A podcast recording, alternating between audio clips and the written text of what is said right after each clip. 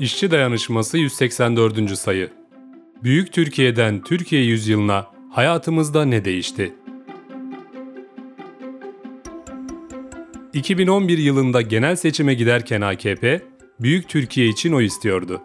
Refah, istikrar, güçlü ekonomi, huzur vaat ediyordu halka. 2012'de Büyük Millet, Büyük Güç, Hedef 2023 diyerek vaatlerini sıralıyordu. Enflasyon tek haneli sayılara inecek, kişi başı gelir 25 bin dolar olacak, işsizlik azalacak, istihdam artacak. Büyük Türkiye söylemi ve 2023 hedefleri yıllarca iktidarın propaganda malzemesi oldu. Son seçimlerde ise yeni bir sloganı vardı iktidarın. Türkiye Yüzyılı. Peki Büyük Türkiye'den Türkiye Yüzyılına geçtiğimiz 12 yılda ne değişti hayatımızda? İktidar sahipleri seçim meydanlarından, televizyon ekranlarından, meclis kürsülerinden Büyük Türkiye diye bağırdıkça ekonomi baş aşağı yuvarlandı, lira değer kaybetti, enflasyon yükseldi, reel ücretler düştü ve biz daha fazla yoksullaştık. Bırakalım 2023 hedeflerinin yanına yaklaşmayı, her yıl bir önceki yılı aratır oldu. Fazla mesai yapmadan, borçlanmadan geçinemez olduk. İşte bu koşullarda 14 Mayıs seçim sürecine girdik. Yine konuşmalar, vaatler havada uçuştu. Bu sefer Türkiye yüzyılı için oy vermeliydik. Erdoğan şöyle diyordu seçim öncesi konuşmasında. Milletimize Türkiye'yi büyütmenin, güçlendirmenin, zenginleştirmenin mücadelesiyle dolu yeni bir dönem taahhüt ediyoruz. Konut veya kira fiyatlarındaki artışları biz dizginleyeceğiz. Aynı şekilde gıda başta olmak üzere insanlarımızın günlük hayatlarına doğrudan etki eden fiyat artışlarının üstesinden yine biz geleceğiz. Söylenen buydu. Gerçekte ise iktidar ekonomik yıkımın faturasını emekçilere kesmek için seçimlerin geçmesini bekliyordu. Nitekim Türkiye yüzyılına hızlı bir giriş yapan iktidarın peş peşe yayımladığı kararnamelerle, meclisten jet hızıyla geçirdiği kanunlarla adeta yaylım ateşine tutulduk.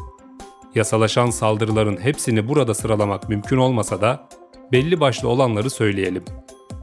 Cumhurbaşkanı kararnameleriyle %8'lik katma değer vergisi yani KDV %10'a, %18'lik KDV %20'ye yükseltildi. Şampuan, sabun, deterjan, tuvalet kağıdı gibi temizlik ürünlerinin KDV'si ise %8'den %20'ye çıkarıldı. Pasaport, vize, noter, dava, ruhsat ve benzeri harçlar %50 oranında arttırıldı. Daha KDV şokunu atlatamamışken akaryakıttan alınan ÖTV 3 kat arttırıldı ve 6 ayda bir üretici enflasyonu yani üfe oranında otomatik olarak zam yapılması kararlaştırıldı. Akaryakıt zammı sadece arabası olanları ilgilendirmiyor. İğneden ipliğe her şeye zam gelmesi anlamına geliyor. KDV ve akaryakıt zamlarının ardından yine zam furyası başladı. Artık tuvalet kağıdı bile lüks haline gelirken ev kiraları aldı başını gitti. Liranın değer kaybetmeye devam etmesi ve ardı ardına gelen zamlar karşısında asgari ücretli, sendikalı sendikasız tüm işçilerin ücretleri eridi. Asgari ücret 11.402 lira olarak belirlendiği gün 482 dolara karşılık gelirken Temmuz sonunda 420 dolar civarına geriledi. Toplu sözleşmelerde belirlenen zam oranları geçerliliğini yitirdi. Ücretler asgari ücret düzeyine düştü. Kamu emekçilerinin kök ücretleri seyyanen zam oyunuyla yine düşük tutuldu. Emekliler ise vurgunun büyüğünü yedi. İktidarın belirlediği en düşük emekli maaşı yükseltilmediği ve kök maaşlar zaten çok düşük olduğu için %25'lik zamma rağmen 9 milyona yakın emekli 7500 lira ve biraz üzerinde bir sefalet ücretine mahkum edildi. Yılın ikinci yarısı için belirlenen kıdem tazminatı tavanı tarihinin en düşük seviyesine gerileyerek 23.489 lira oldu. Yani bir işçi brüt ücreti ne olursa olsun çalıştığı her bir yıl için en fazla 23.489 lira kıdem tazminatı alabilecek. Şimdi bir kez daha aynı soruyu soralım. Büyük Türkiye'den Türkiye yüzyılına ne değişti hayatımızda?